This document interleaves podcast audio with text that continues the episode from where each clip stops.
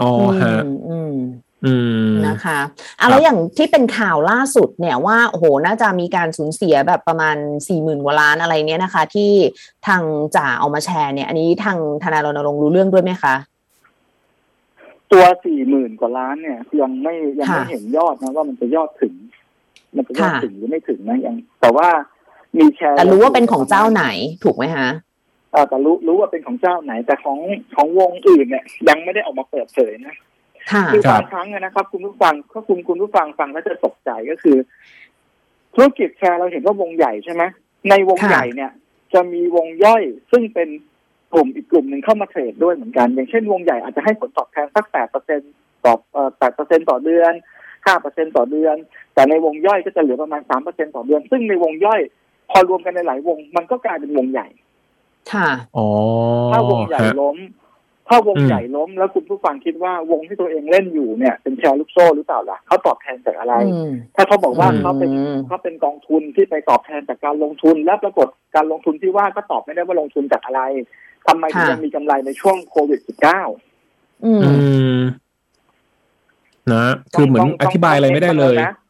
เออมคือต้องเองบ้างครันะบการจะไปบอกว่า เอ้ยเนี่ยเอ่อถ้าถามบอกว่า ผมเทรดบิตคอยอันนี้บิตคอยราคาร่วงเนี่ยเอาเงินจากไหนมาให้อะ อืม อืม มันมันตอบยากมากเลยนะ หรือธุรกิจหลาย ๆ ธุรกิจเนี่ย คือถ้าคุณผู้ฟังจะลงทุนที่มันน่าเชื่อถือได้เนี่ย อย่างแรกเลยนะ ผมแนะนำว่าคุณจะต้องรู้ว่าธุรกิจของเขาคือธุรกิจอะไร ถูกกฎหมายครับไหมได้กำไรฮะจากอะไรจริงไหมนี่คือพื้นฐานที่ต้องรู้นะ ของนักลงทุนอืมถ้านักลงทุนไม่ตัดไม่รู้อะไรเลย มีแต่สักแต่เอาเงินไปโยนให้ วันหนึ่งเนี่ย คนที่เข้ามารับเงินเราไปเพื่อจะเอาไปไปเอ่อประกอบกิจการเกิดเขาไม่ได้ทำจริงขึ้นมา ล้มกันอืมทั้งกระดานนะครับอ๋อเมื่อเดือนที่แล้ว เมื่อเดือนที่แล้วมีคนเข้ามาปรึกษาผมบอกว่า ไปลงทุนในลักษณะแบบเนี้ยประมาณสามสิบกว่าล้านเท่านั้นเองสามสิบกว่าล้านครับเท่านั้นเองสามสิบกว่าล้านเนี่ยเอ่อเป็นเงินเขาแต่เงินที่ผ่านบัญชีเขาเนี่ยประมาณสามร้อยล้าน คืออมชวนเพื่อนๆมาลงทุนด้วยผ่านบัญชีเขากับบัญชีแม่ พอถึงจุดหนึ่งวงมันล้ม มันก็เอาคืนไม่ได้เลยแถมตัวเองถูกดำเนินคดีด้วย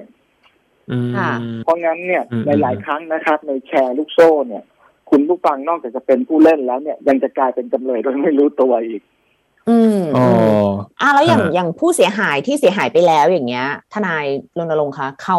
ไปเรียกร้องอะไรได้บ้างไหม หรือว่าแค่รวมตัวกัน แจ้งความลงบันทึกประจำวัน แล้วคือยังไงต่ออะอย่างแรกเลยนะครับ เอ่อถ้าเอาแบบที่เห็นผลที่สุดนะนะอันเนี้ยผมก็ยังแนะนำเหมือนเดิมว่าคุณต้องให้ทนายความเนี่ยยื่นฟ้องต่อศาลเพื่อไม่ต้องไปรออืมตำรวจไม่ต้องไปรออัยการ แล้วให้ศาลท่านพิพากษามาอันเนี้ยจะมีโอกาสได้เงินคืนสูงที่สุด ลองทนายต้องหนึ่งต่อหนึ่งไหมคะทนายรณรงค์ทนายหรือรต้วอมงหกันนึ่งต่อหนึ่งฟ้องได้ไหมไหมฮะอืมเออ รวมกันเลยได้ไหมใช่ของของของใครของมันมันมันต่างคนต่างเทรดต่างคนต่างโอนไงอ๋อมันโอ้เพราะงั้นมันจะมีรายละเอียดที่มันแตกต่างกันเพราะงั้นมันเลยต้องของใครของมันอืมนอกคจารักบแล้วก็วิธีที่รองลงมาก็คือการไปแจ้งความกับตำรวจในพื้นที่อืมแต่ไม่ค่อยแนะนำนะครับ เพราะว่าคดีที่มีความสลับซับซ้อน แล้วก็มีเม็ดเงินสูงขนาดนี้เนี่ยตำรวจท้องที่เนี่ย ไม่มีศักยภาพที่จะทำไหว ก็จะต้องอืมโยนกลับมาให้ที่กองตำรวปจราบเหรอกองปราบ ซึ่งกองปราบก็จะมีอืมฐานอยู่ที่ปอสกองปราบเป็นค่ะจิตที่รับดูแลเรื่องนี้โดยเฉพาะ แต่ถึงกระนั้นครับ คุณผู้ฟังเรื่องก็ยังล่าช้า เรื่องก็ยังก็ยังล่าช้า ก็จะมีอีกช่องทางหนึ่งในการดำเนินการก็คือที่กรมสอบสวนคดีพิเศษ DSI DSI เนี่ยสร้างผลงานออกมาค่อนข้างดีกับทุกคดีเกี่ยวกับเรื่องแชร์ลูกโซ่ตัวเลขสามดีเนี่ยไปตามยึดทรัพย์ได้หนึ่งพันหนึ่งร้อยล้านบาทอืมในขณะที่ของสำนักงานตำรวจแห่งชาติเองเนี่ยไปตามยึดได้ประมาณหลักร้อยกว่าล้านเท่านั้นเองนะในคดีของปฏิเกียวกกนะผ่านปปงครับฮะผ่านปปงเราจะเห็นได้ว่า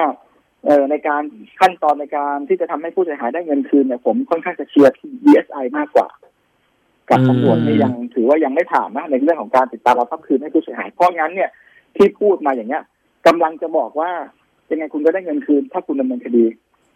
อืมยังไงก็ได้คืนนะ ถ้าดำเนินคดีนะแต่ว่าบางคนนี้ถ้าคุณดำเนินคดีบางแต่ถ้าเกิดว่า